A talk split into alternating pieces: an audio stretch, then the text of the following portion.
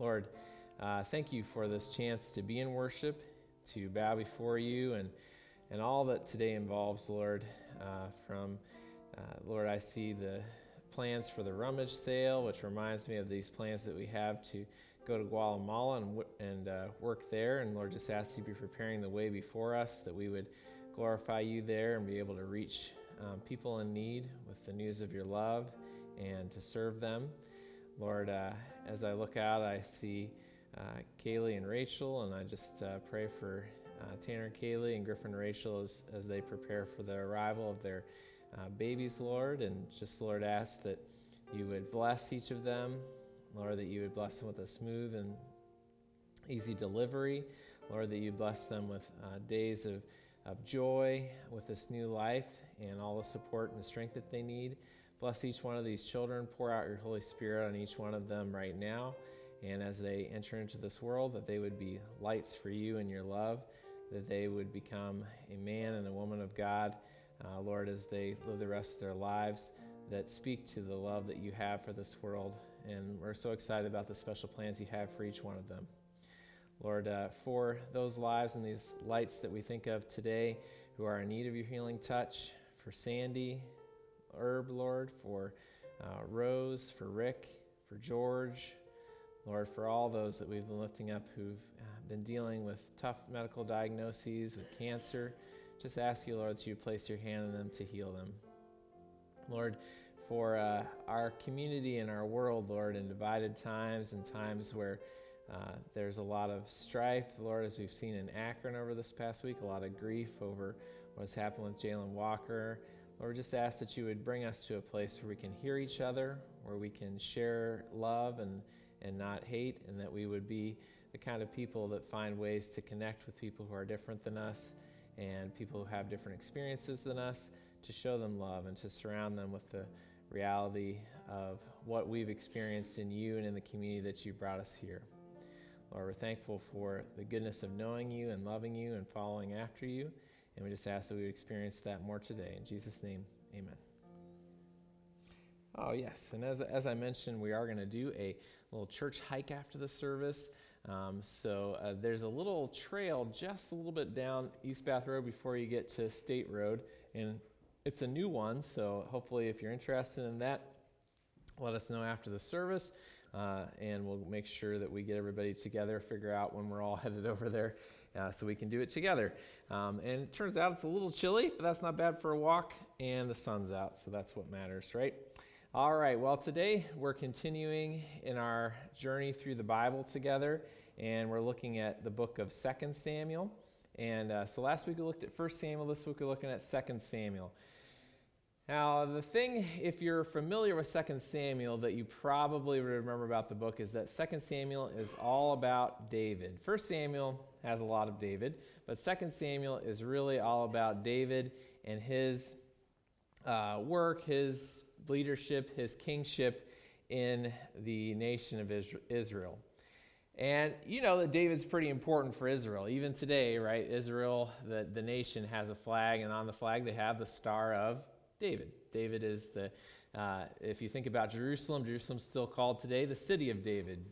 Jesus, a few times, someone's excited about Jesus and who he is and what he's going to do, they'll call him the son of David. Uh, famously, uh, Bartimaeus, the blind beggar who's uh, trying to get Jesus' attention as everyone's really excited about Jesus going to Jerusalem. Bartimaeus just won't stop calling for Jesus' attention and he does it by calling him the son of David. It's a significant passage in that Bartimaeus is saying, This, uh, the Messiah that God has sent surely won't ignore the blind beggar. And Jesus doesn't and responds.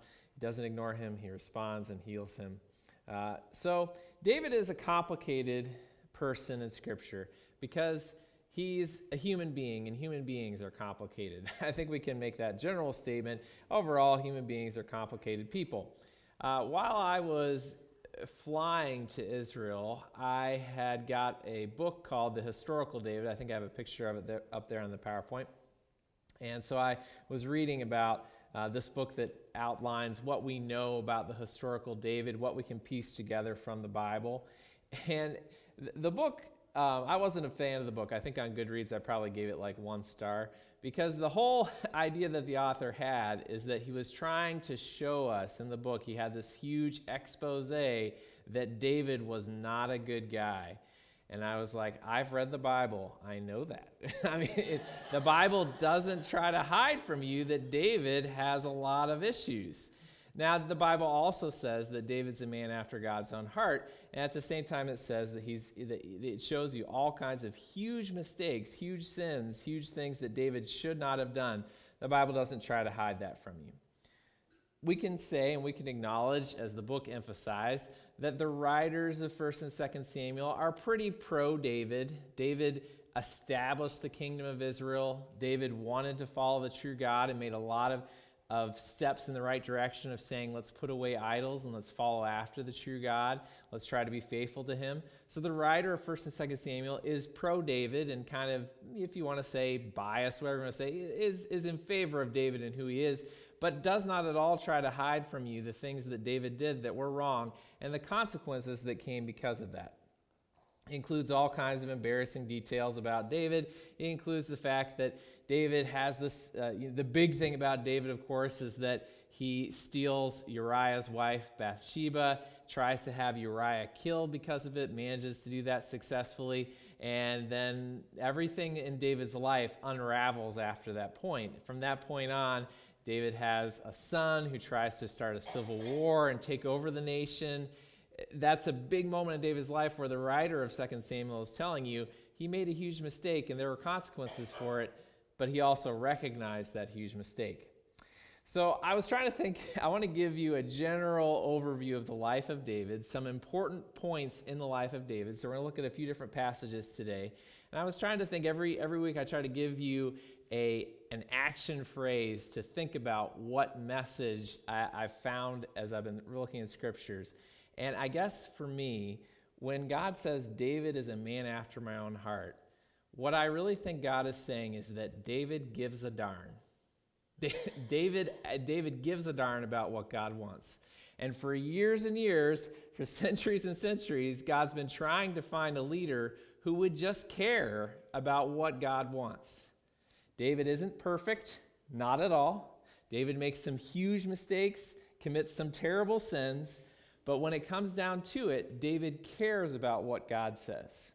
So I guess the message for me when I look at the life of David is do I give a darn? Do I care about what it is that God wants for me?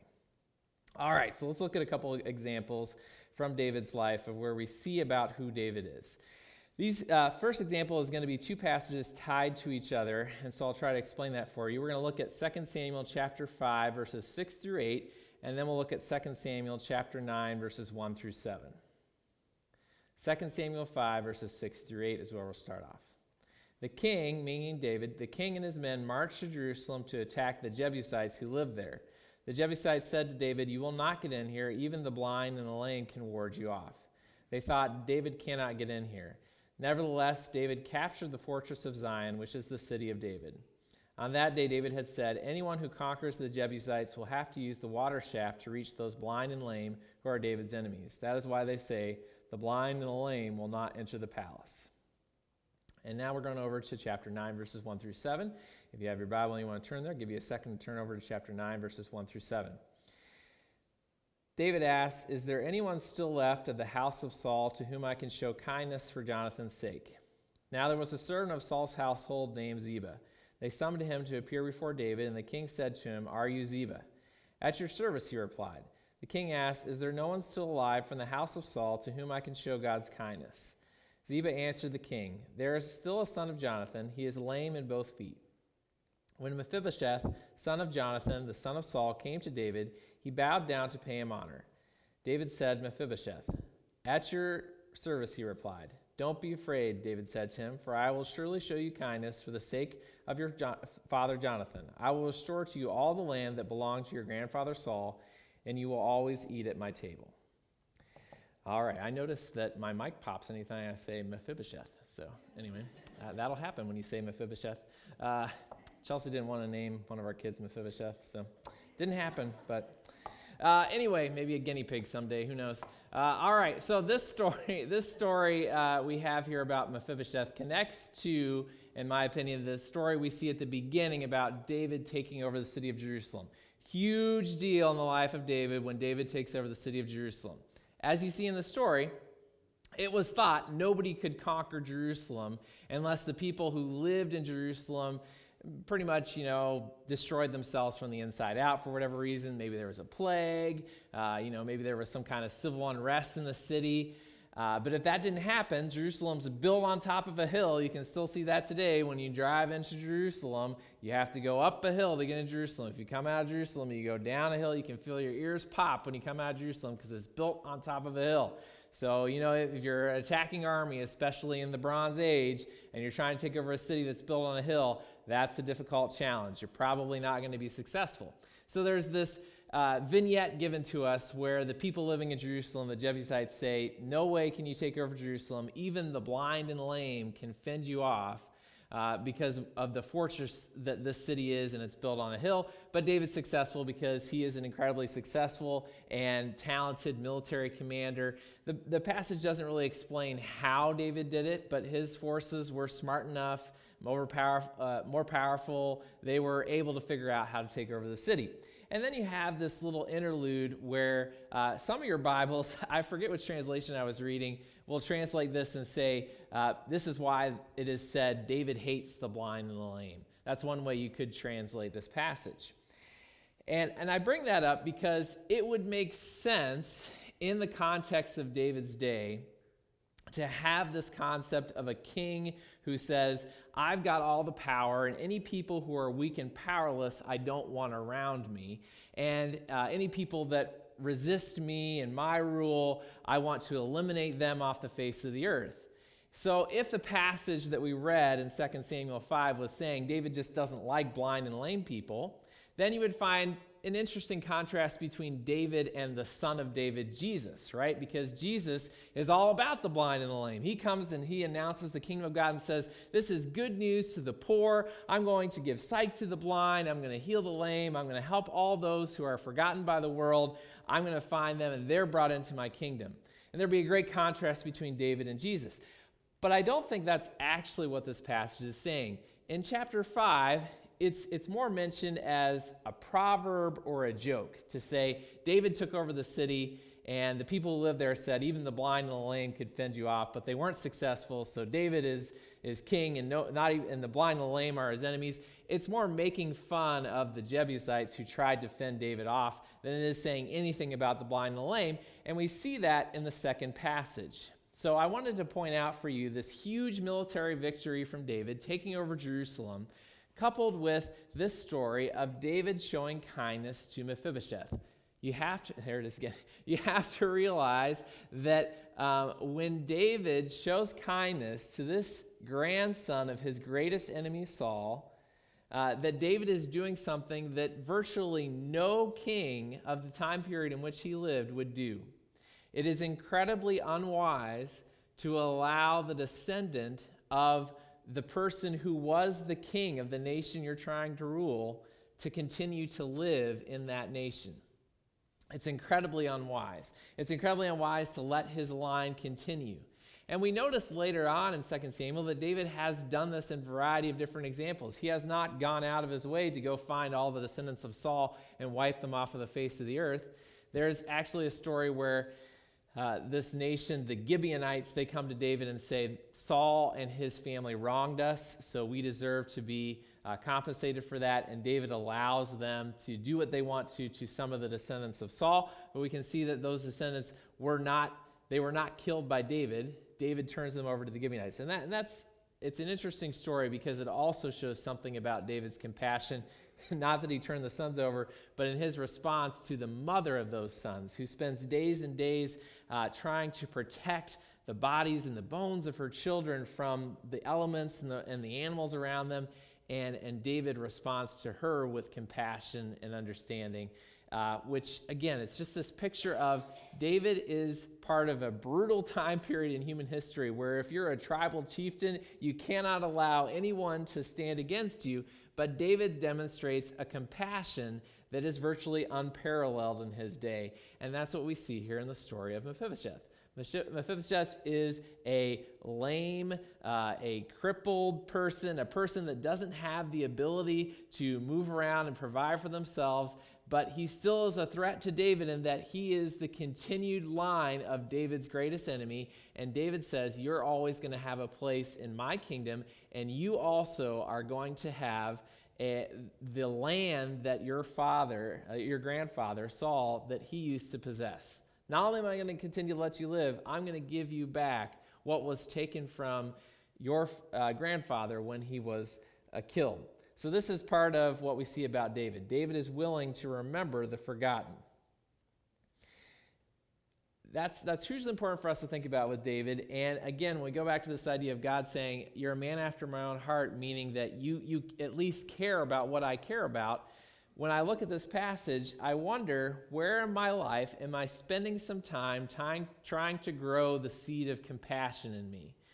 Uh, every day that I come to church, I go and check on my little seedlings that I'm growing. I have them in the prayer room, and they're right by the window there, and I switch them around because, you know, they kind of lean towards the sun, and then you lean them the other way so that they're not all leaning one way. Every day I kind of see them grow a little bit, and I try to nurture them, and maybe I'll go in there and work, and I'll play some music while I'm working because the plants love music. You know how that goes. But anyway, uh, as I see them grow, as I try to as I try to help them grow, so that someday we can have some some fruit from those plants, I'm reminded this idea of in David, God sees the seed of compassion that when it comes down to it, David's instinct is to care for someone and to go beyond what anyone else in his position would do.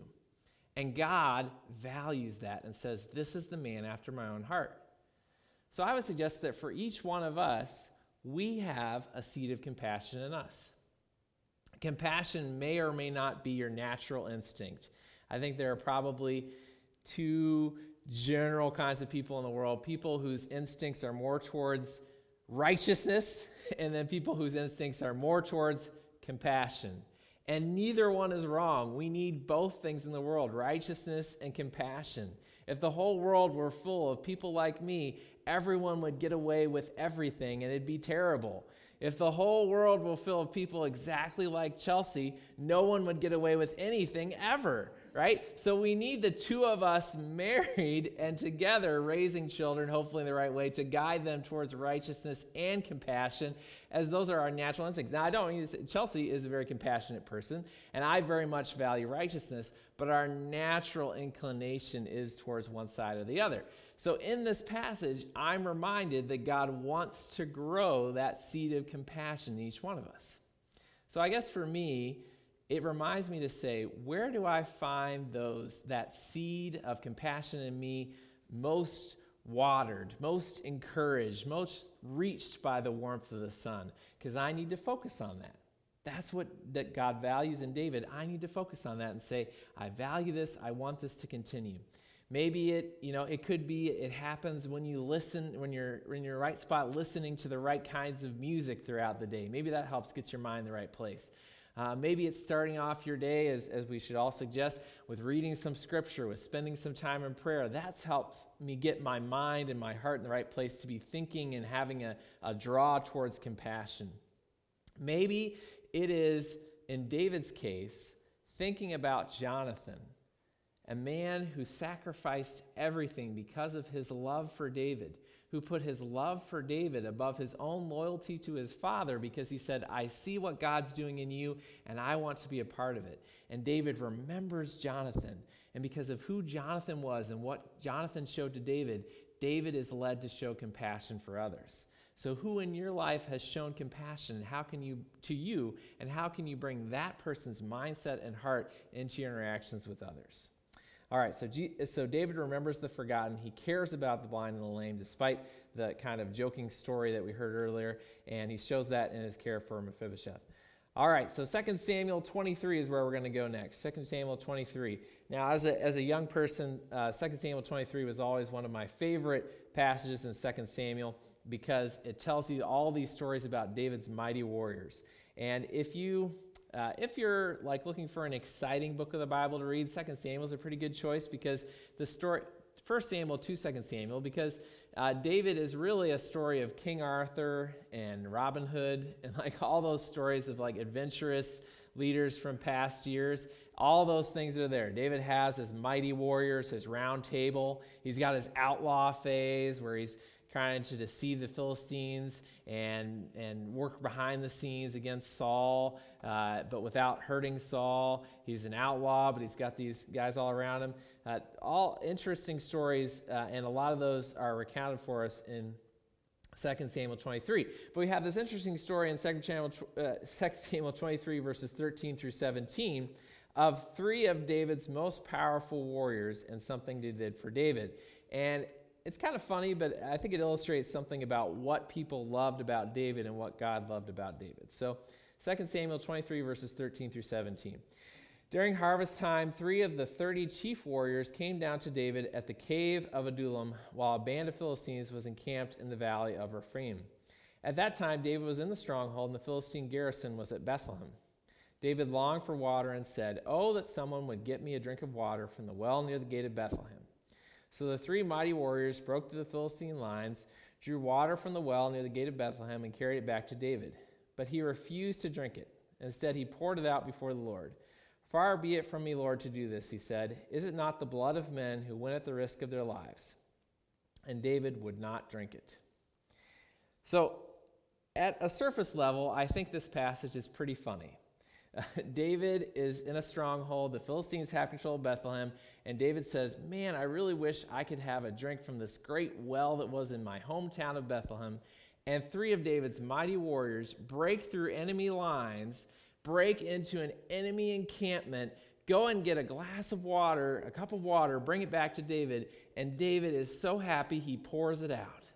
It's kind of like if, if, if Chelsea, you know, sometimes she might ask me, you know, can you get me a blizzard from Dairy Queen or can you get me a coffee forever? If I went out in you know, a, a, cold, rainy night and after I've, you know, washed dishes or whatever and I, I, I got that blizzard, I brought it back and she dumped it on the ground, I would not feel that she was thankful for what I had done right? And that's kind of what David's done here. So what, what's really going on in this passage? You know, I can just picture the three mighty warriors, these huge warriors who just broke through of Philistines. They give, they give David the cup and he pours, you can just imagine their jaws dropping. What are you doing? That's why we just, but in this moment, in this moment, it's, it's not pictured for us, obviously, as something David's doing to insult them.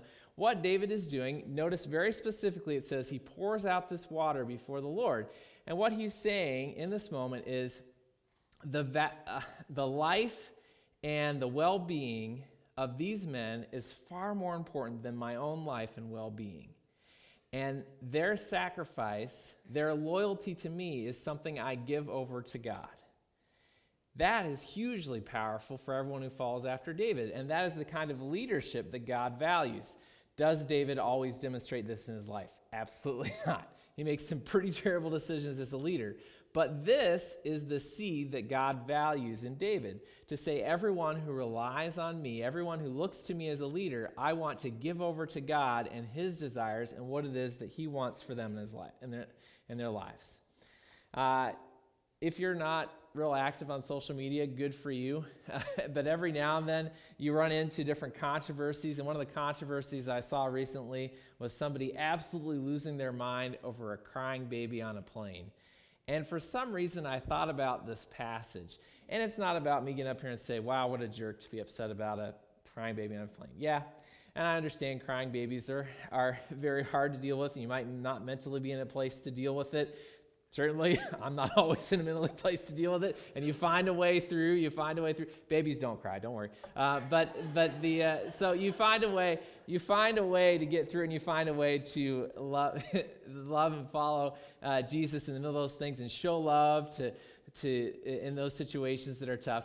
But the thing that struck me in that moment was just how far away from this moment in the life of David we are as a society that we could get to a place where we hear our baby crying and and our reactions in so many cases would be how can i how can i get rid of this this annoyance and this disruption to my day Or that we would even get to a place where we hear someone who's just absolutely losing their mind over a baby crying and say, and not get to the place of saying, what is wrong with this person's life? Like, where is it that they haven't been loved and they haven't been experiencing what it is to be just, you know, not able to control your emotions and not able to get the help that you need and crying out for help?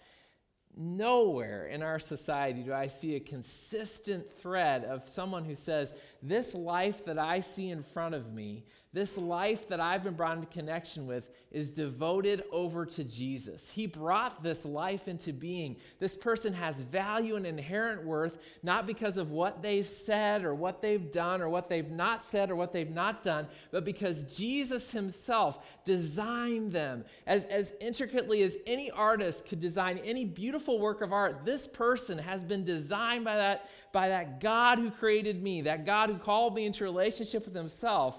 And so, who they are and what they are doing is not just a throwaway experience, it is part and parcel of what God is doing in me. So, I need to care about them. In this moment, that's what David does for his three mighty men. He says, What you are and what you're capable of being, and everything that you are that God has brought into my life, I do not take for granted. So, if I want to follow the example of David, if I want to be a man after God's own heart, that's how I'm meant to see the people around me. All right, one more passage to look at. 2 Samuel, we're going to flip back to chapter 12.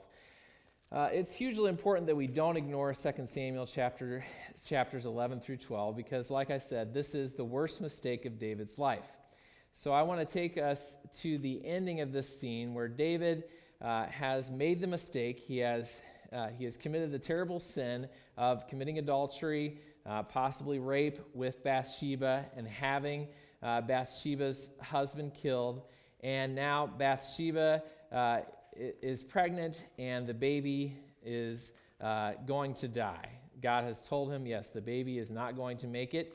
And so David spends days and days fasting about this, praying that God would spare this baby. And now we're going to see the ending to that story. So 2 Samuel chapter 12, verses 19 through 23. 2 Samuel 12, 19 through 23. David noticed that his attendants were whispering among themselves, and he realized the child was dead. Is the child dead? He asked. Yes, they replied. He is dead.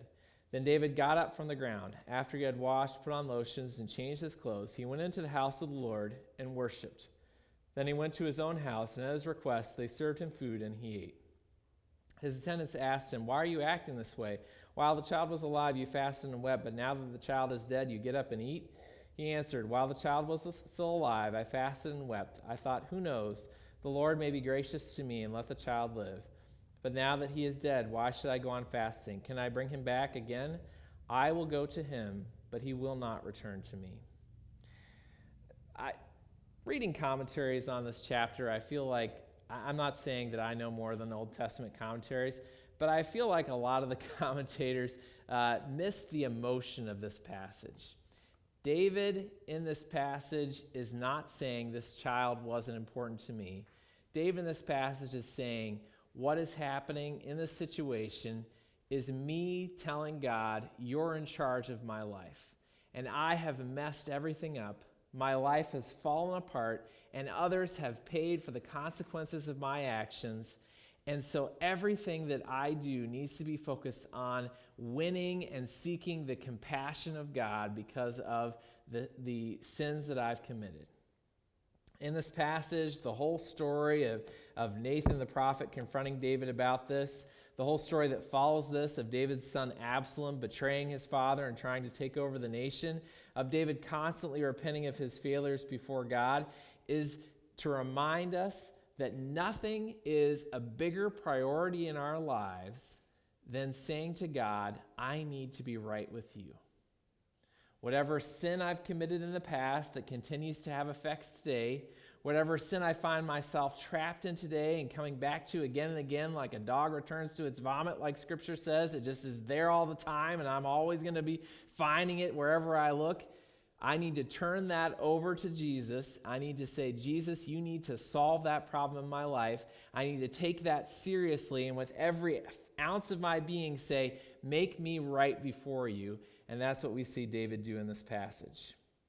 It's also what we see in how I want to kind of close today. I want to read to you from Psalm 51. From Psalm, Psalm 51. Um, see, when I read that book about David, the thing that struck me about the book is that the writer of the book assumed that David didn't write a single psalm, that somebody else probably wrote those psalms. And that to me is the key mistake for not understanding why David was different. Because if you've read a psalm, you know that that is a different kind of king. That is a king who can make some, some terrible mistakes. You can get caught up in the Bronze Age, kill or be killed mindset of his world, but someone who had his heart knows that a different kind of life is possible. So I want to read to you real uh, briefly from Psalm 51.